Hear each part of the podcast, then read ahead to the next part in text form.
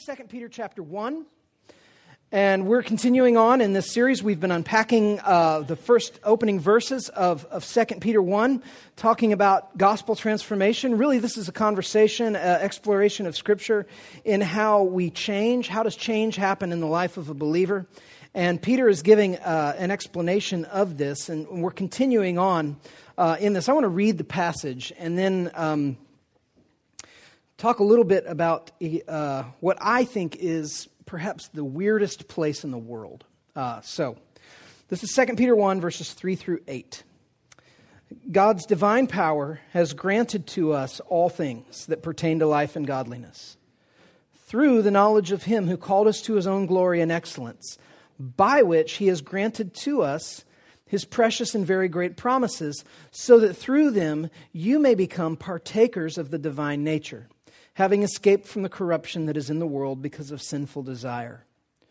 For this very reason, make every effort to supplement your faith with virtue, and virtue with knowledge, and knowledge with self control, and self control with steadfastness, and steadfastness with godliness, and godliness with brotherly affection, and brotherly affection with love. For if these qualities are yours and are increasing, they keep you from being ineffective or unfruitful in the knowledge of our Lord Jesus Christ. Let me pray. Father, would you illuminate your word for us today? Would you help us to see what it is that you're showing us in a passage of Scripture and even just a few words that we're going to be focusing in on today um, that, uh, that um, we need to understand. Uh, Lord, would you, would you engage our hearts in that way? Father, thank you for this community of people. Thank you for the fellowship that you build at, Midtown and at 12 South here. And, and, Lord, we ask that, that you would continue to do that today. Uh, give us a great affection for one another um, by your grace. It's in your name, Jesus, we pray. Amen. Well, today we're going to talk about, we've been working our way through that list where Peter is saying, okay, now, uh, because you've been giving every, everything that you need for life and godliness, add to your faith knowledge or goodness, and add to your goodness knowledge, and add to your knowledge self control. We've been working our way through that list of things. And today we come to add to your godliness brotherly affection. And that leaves me with a problem. And the problem is, is as a communicator, I suspect that you're all kind of already on board um, with this idea of I'm supposed to have brotherly affection. We hear this and we think, yeah, okay, you know, what's to, what's what's to say about that? That's not that's not difficult. That's not that's not unusual. Um, we should all get along with each other. We should all be nice to each other. We should we should have this sense of harmony and unity together, right, as a church. So so what else is there to say beyond just what he says? Add to your godliness brotherly affection. The challenge with this is that in, when it comes to the positive aspects of brotherly affection or having affection for one another, we understand a lot of that. We don't understand all of it necessarily. But also, we don't necessarily think when we think of brotherly affection about the difficult part of that and what that means in terms of how we walk with each other through, through difficult times or through rebellion of the heart or, or those sorts of things. So, we're going to unpack what it means that we would have affection for one another. Uh, and that being said, I, I do want to talk about what I think is the weirdest place on earth. And I think that the weirdest place on earth is here. I think the church, not necessarily Midtown 12 South, but church is a weird place, isn't it? We say weird things. We use weird language sometimes. Once a month, we go and kneel around little tables and take a little shot of grape juice and break off a little piece of bread and eat it together, right? That's a little weird. But it's not just that we do things are weird. You are weird. And I'm weird and we're just strange. We're, we're just, you remember like being at recess when you're a kid? I, I remember that the world was neatly divided into two groups of people the people I liked and the people I did not like. That was it. I like you. I don't like you. You know, and it was very simple and easy. But the older we get, it gets a little bit more sophisticated, doesn't it? We don't like certain things, or we like certain things, but we avoid certain situations. And it gets a little bit more complex, right? Here's what's weird about the church the church is this place where the Lord makes your friends for you, right? He brings people into your life and says, Here, here's somebody. You're going to walk through life with them. I'm going to tell you a story. I told this at the nine o'clock service.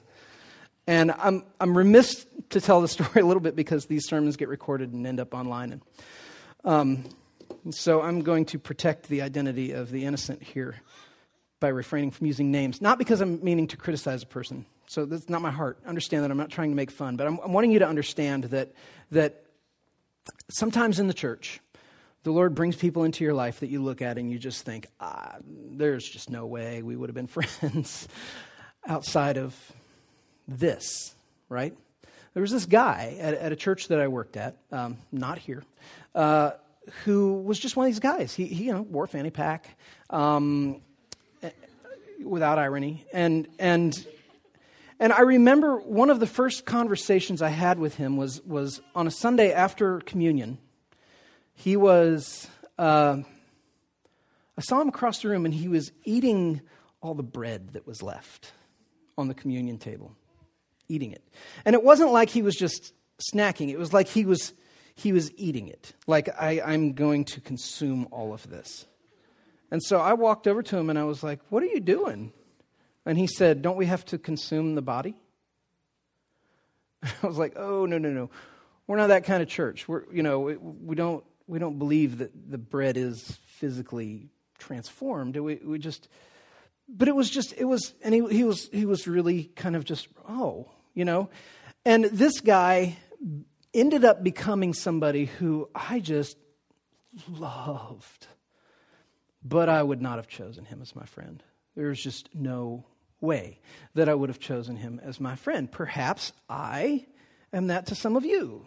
You know, I'm a person that you would think, uh, if it wasn't because of the church, I don't know that I would really engage you in conversation. It's a strange place. It's a strange place because the Lord says, Come here. Come into this place, this local body, be a congregation together, love each other, and I'm going to put a lot of colors on this palette, you know? And it's going to be weird. And you're going to be friends with people that you're going to think, mm, in high school, we would not have hung out together, and yet here we are, and I'm sitting in your living room, and we're sharing a meal together, and we're talking about what's on our heart, and we're praying for each other. It's a beautiful thing, but it's also strange, you know?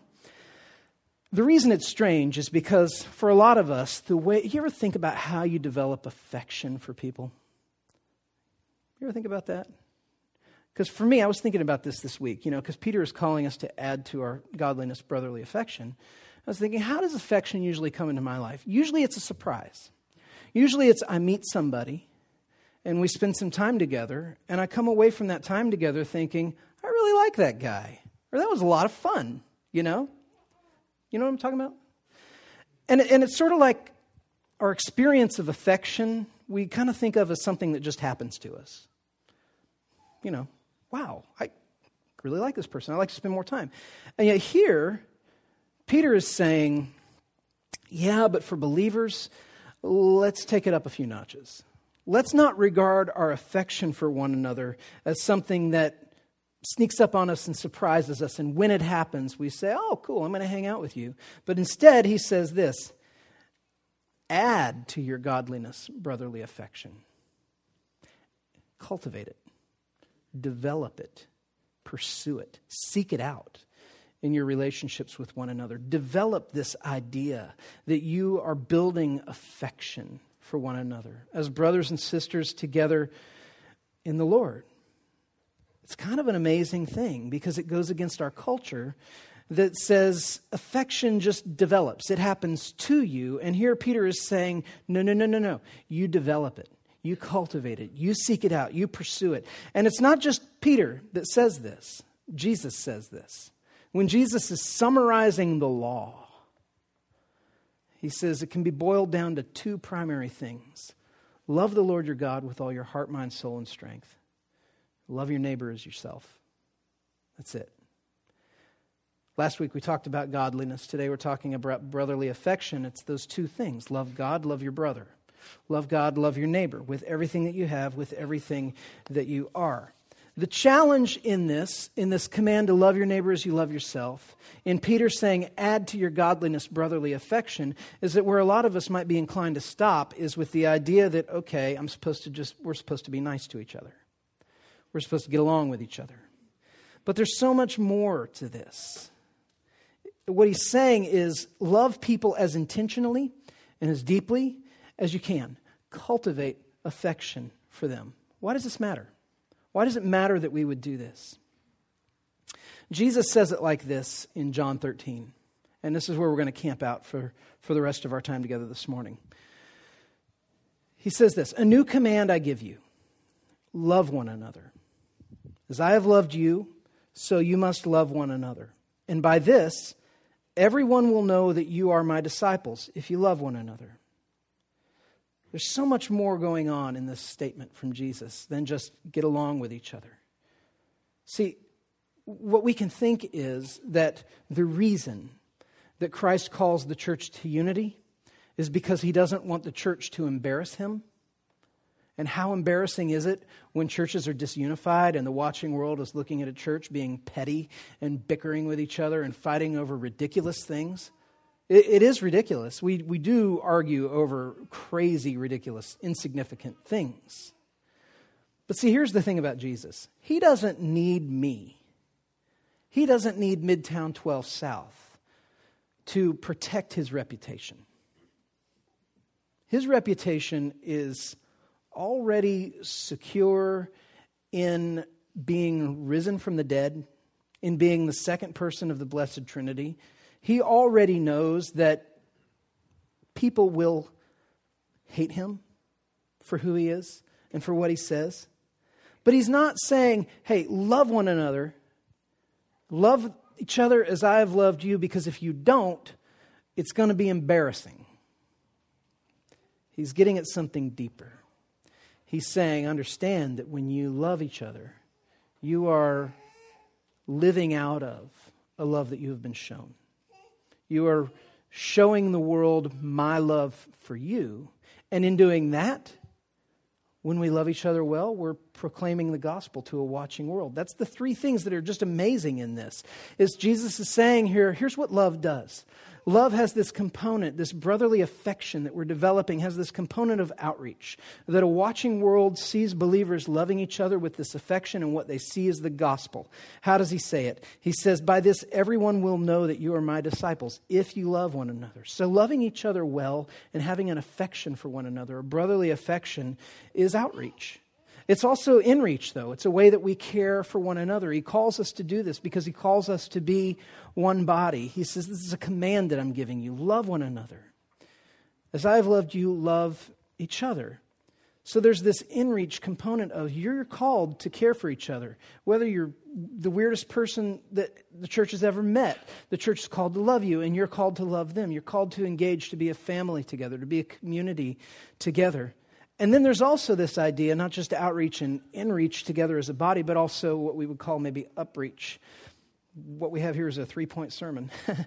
um, upreach. That Jesus is saying, as I have loved you, so you must love one another. That there's this component of when I'm loving you, I'm responding to a love that is between the Father and me, that's between the Son and me. And so I'm, I'm loving out of that. So let's dig into that. How is developing brotherly affection for one another outreach? And the simplest way that I can describe this, I tripped all over myself at the 9 a.m. service. I felt like trying to describe this. So I'm just going to go away from my notes for a second. I'm going to talk about it like this, okay? It's over there. How is brotherly affection outreach? And I think the answer to this is you know, Jesus says, when they see you loving each other, they're, they're seeing that you've been loved by me. This is how the world knows that you're my followers. Is that there's something honest about loving each other with affection that the world struggles to see. Because it's easy to come alongside each other and say, like some of you have been saying, and I really appreciate it, hey, how about those Cardinals last night, right? St. Louis Cardinals kind of gave it to the Texas Rangers and it was awesome. And some of you know, if you follow me on Twitter, how much I love that. every 15 minutes. And I, I do love that. But see, what brotherly affection is, is saying, but we're not just going to be about the St. Louis Cardinals together. We're going to be about really going through life together in an honest way, in an affectionate way. Me moving toward you, you moving toward me, that we're walking through substantial parts of life together. What would some of those places be where the world doesn't see this a lot? One is celebration. It's good for a watching world who doesn't know the hope of Christ to, see believers celebrate together, to celebrate 40th birthdays, to celebrate, you know, weddings, anniversaries, to celebrate these times when something happens, a child is born. And friends don't just come along and hand you a cigar, but they come along with the Word of God open to Psalm 139. And they talk about how God has ordained the number of this child's days because He loves. And He's done that for you too, Mom and Dad. This coming alongside of and celebrating, God has been so good. He's been so good. I rejoice with you in this. Or not just celebrating, but mourning and grieving. So sad when somebody loses a loved one, and the best that their friends can give them is they're in a better place now. What the world sees when Christians have affection for each other in grief is they see us grieve. They see us grieve over somebody else's pain. They see us say, This is not the way it's supposed to be. We live in a broken world. We live in a world that is hurting, a world that is struggling, and I ache with you over the brokenness in your life. That's affection that the world needs to see, that communicates the gospel, that we're responding honestly to we live in a broken world. We live in a world where we need each other to hold each other up. So we have celebration, we have mourning. We also have this tricky part of affection that I would call confrontation, sometimes rebuke. That when a friend of yours is just taking their life into a nosedive into the ground and destroying everything that's good, that you stand uninvited in their living room and call them out and list for them all the things that they're going to lose if they continue in this foolish path you know, when you have a friend who's abandoning their marriage and you don't say, you don't say, well, if it makes you happy, I guess I can't judge you. But you say instead, you know this is making you miserable, right? You know that you're not going to find happiness in this. I'm going to contend for you. I'm going to be the loudest voice of opposition in your life. Why?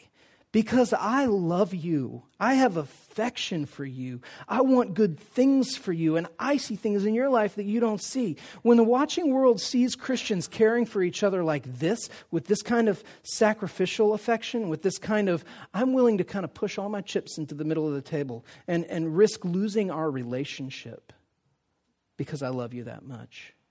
The world doesn't see that. The world doesn't see that very often. But when the world sees people rejoicing with one another over things that are truly worth rejoicing in, grieving over things that are really broken, confronting each other in places where we're saying, I want you to trust my friendship. I want you to trust that I see things that you don't see right now. I see the destruction that you're bringing into your own life, and I'm begging you, I'm asking you, I'm interceding with you. Stop this. Stop this. When the world sees that, what are they seeing? They're seeing incarnational ministry, is what they're seeing. They're seeing one life standing with another life, which is a picture of what? It's a picture of what Jesus did. That he stepped into our brokenness. He stepped into our pain. He stepped into this need that we have to know what is really worthy of our joy and has reconciled us to himself. And so when we love one another with affection that pursues one another, the world sees a picture of what Christ has done. By this, the world will know that you are my disciples, that you love one another as I have loved you. So it's outreach. It's also inreach. And what I mean by this is not I fix myself, but as a community of believers, that the Lord uses congregations, He uses local churches to care for each other in unique ways, not just for the sake of a watching world, but for the sake of our own stuff, our own brokenness, our own need to be uh, stretched and grown in, in ways that, that we can't do on our own, that we need each other to come alongside and to speak words of life and insight and encouragement into each other's experiences, right? And this doesn't always just look like, hey, I've noticed that you're really friendly. Or I've noticed that you're really good at singing, or, you know, whatever it is, but that it's, no, no, no, we're actually, I mean, think about this. Here's a, here's a thought that might blow your mind. Okay? If you are, hey guys, second row. If you are a part of Midtown Fellowship, let's just say you're a part of Midtown 12 South for 10 years. That's on the long end of things, for, I think, for a lot of folks around here. But let's just say that you are. Say a decade of your life is spent in fellowship here. That means that you know, say you're here on average 40 Sundays a year. Okay? We're doing math that's dangerous for me. 400 days will be spent, at least part of it, in a room with other folks that you'll see weekly in an ongoing way. People that you will see more often than you'll see your mom and dad. People that you will talk to and engage with on a deeper level than you might engage with your own children who have gone off to college. The, these are people that I'm not saying that the church is more important than the family. Don't hear me say that. What I am saying is don't be blind to the community that the Lord puts you in and says, hey, here's people that are going to walk through life with you all the time.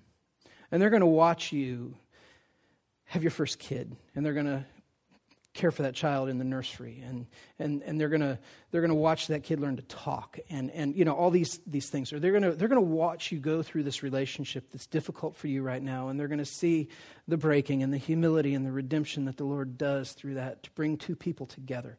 Or you know the, all manner of situations that you're going to go through. You're going to you're going to start college and finish college and you're going to get a job you know? And these are the people that the lord is putting into your life and, it, and they're not just there to be cheerleaders for you you know? Part of what affection is, is saying, I'm going to watch your life. I'm going to care for you in a way to where when I see something happening in your life or I hear you expressing something that I have something to speak into, I'm going to pursue you in that.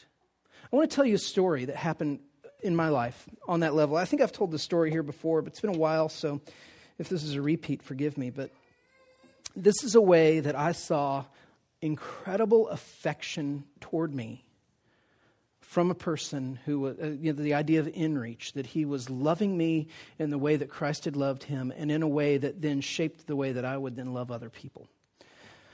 Have you ever been in a place in your life, perhaps you're there right now, where you are just terrified of the future? You don't know what's coming. You don't, I mean, maybe you're a student or maybe you're in a job that you just think, I don't want to do this job forever. Or this job has a, has a course that it's going to run and then it's going to be done.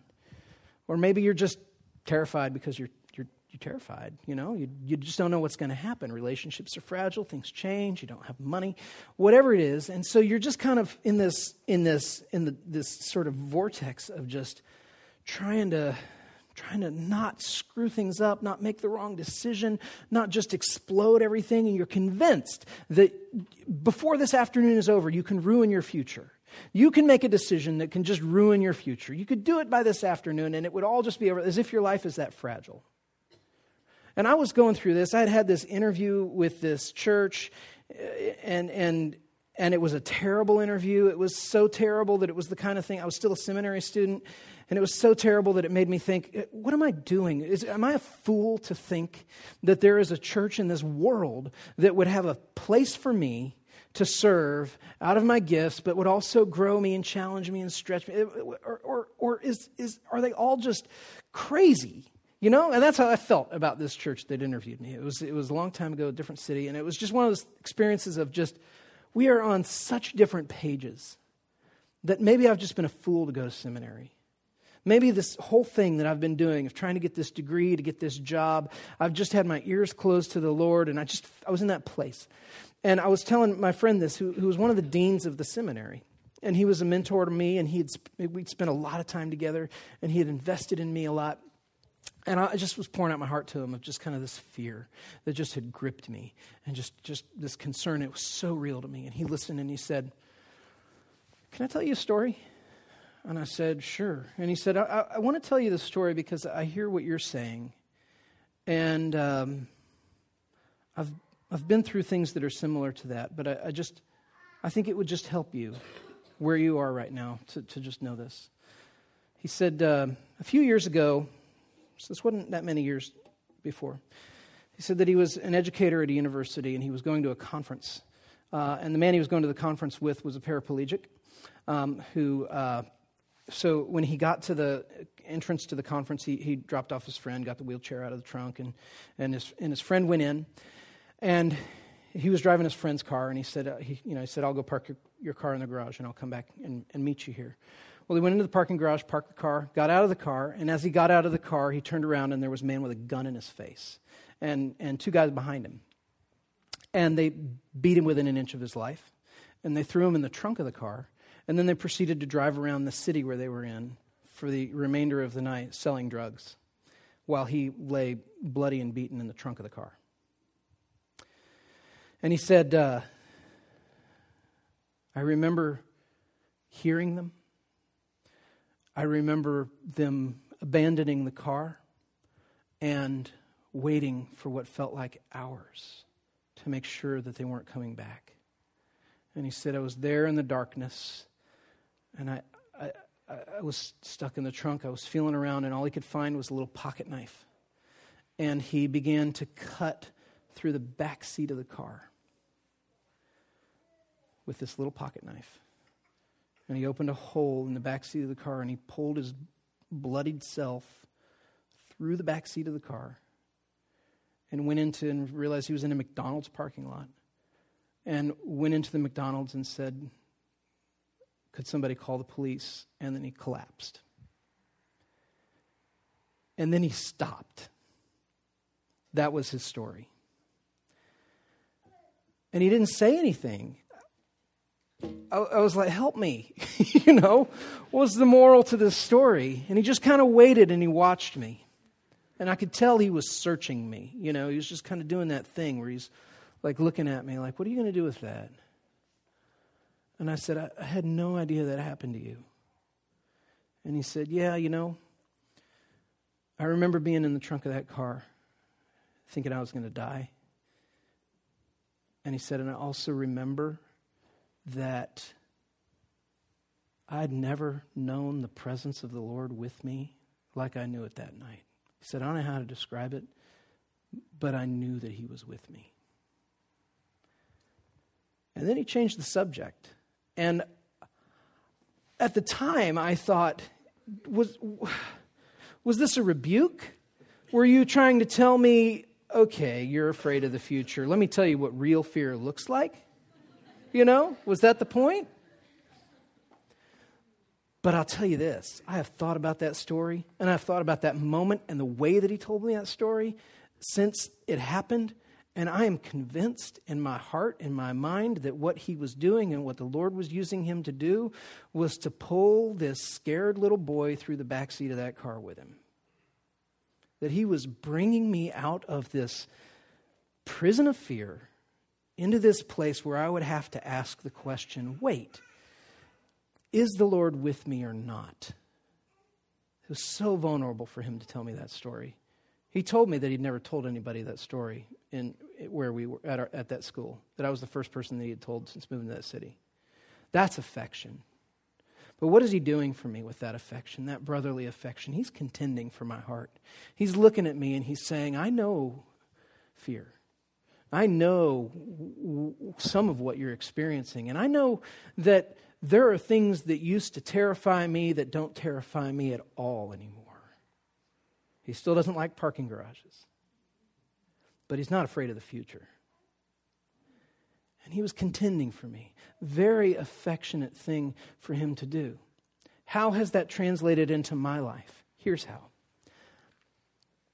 In my job, I end up sitting across the table from people who are terrified of the future. It happens. And one of the sweetest things that's been sort of dawning on me is this feeling that I think I have greater dreams for that person's future than they have. I think I recognize more potential for greatness in them than they recognize. And it's not because they're just that awesome, it's because God is so good, you know? And I can't help when I'm sitting in those meetings but remember the way that as He loved me, so now I am loving this person. The Lord uses the church for that. But it can't just be surfacey stuff. Affection, add affection. Finally, affection is upreach. And what I mean by this is there's a Godward component to this affection where Christ is saying, when you love one another, when you engage each other with affection, where you're seeking to invest in each other so that the world would see the gospel lived out among you, so that you would be encouraging each other, reaching into each other's hearts, you are doing something that is very Godward and very worshipful, that you are loving one another as I have loved you. And it's this question of, okay, where does the source of my affection for you come from? It comes from being so loved. And this is what's beautiful about this. This is why it's such a small minded thing to say that the reason that we're called to love each other and the reason that we're called to brotherly affection is because it's embarrassing to Jesus if we don't get along. That's such a small minded thing to say. Then the reason it's such a small minded thing to say is because the presumption behind that is that what Jesus wants from me is to keep his reputation untarnished by my messing up. As if what I am to him is one big potential liability. But what the gospel says is no, you were made to love. And you were made to love in such deep and profound ways. You were created for this, to, to know the joy of basking in real, pure love forever. God's concern for you isn't that you would embarrass him, it's that you would love with a profoundly rich and deep love. The kind of love that He has for us. The gospel is growing us up to be profound lovers. And there is no fear in love. And so He calls us, then step into it with each other engage, deal with the fear, confront it, address it. Brotherly affection is incarnational. It's my life and your life, your lives with each other. Where do we go from here? I believe that this final point of application might be one of the more profound things that we hear today. That's not to pat myself on the back. It just strikes me as being profound. Where do we go from here? Where we go from here is to the chili cook off. Why? So we can have affection for each other, so that we can get to know each other, so that we can say things like, Hi, I'm Russ. And you can say to me, I know we've met four times. and I can say, in the spirit of brotherly affection. I'm sorry, I do that a lot. And it's true. But heaven forbid we be a place that says, thinks, I've met you four times, jerk. Hi. You know, and we cover that up. Let's just be honest about that. We're getting to know each other, right? We're getting to know each other. So we're going to the chili cook off and we're going to eat chili. And if all of you go, it'll be a miracle of loaves and fishes. It's going to be great. But that's what we're going to do. We're going to develop affection for each other. And we don't have to do it today. We do some of it today, and then next week, and in the middle of the week, in our small groups, and over the years, in the holidays. Winter, spring, summer, fall. That the Lord would bless that fellowship and that affection so that we would know him better because of the love that we have for each other, and so that when the world looks at Midtown 12 South, what they would see is Christ. Hallelujah. Pray with me. Lord, I thank you for my friend who had that terrifying night. I thank you, Lord, for the way that you used him to tell me that story and to leave me with so much unsaid that I would spend the next 12 years of my life trying to understand what that meant, that I would arrive at a conclusion even this week that part of what he was doing was pulling me through that seat with him. It's a beautiful picture, Lord. It's a beautiful picture of the way that you have used that man's life to shape me. You know I'm still afraid. You know that there's so much fear still in me. You know that that's the case for all of us. And yet you are so good to say that it's not good for man to be alone and that you would give us community. And so, Lord, would you work through this community of 12 South? Would you work through these relationships that are growing and developing here? Would you cultivate that for us? Lord, would you help us to be people who don't just wait for affection to surprise us, but that we would be people who would intentionally engage with one another? Lord, I thank you for the reasons that we have to celebrate in this room. I thank you for the new life. I thank you for the birthdays. I thank you for the anniversaries. I thank you, Lord, for the, the just the good things that are worthy of praise and celebration. And Lord, we also acknowledge that as long as we are a fellowship together, that there will be things among us that will be very, very sad and very, very right to grieve over and to mourn. Lord, would you make us people who do that honestly, who lean into the gospel, who, who really ache over each other's burdens and sorrows. Father, I thank you for this fellowship. I thank you for the gospel being true. And I thank you, Lord, that you haven't called us just to get along with each other, but that you have called us to love each other in such a way to where we see you and the world sees you. It's in your name, Jesus, we pray, and for your glory. Amen and amen.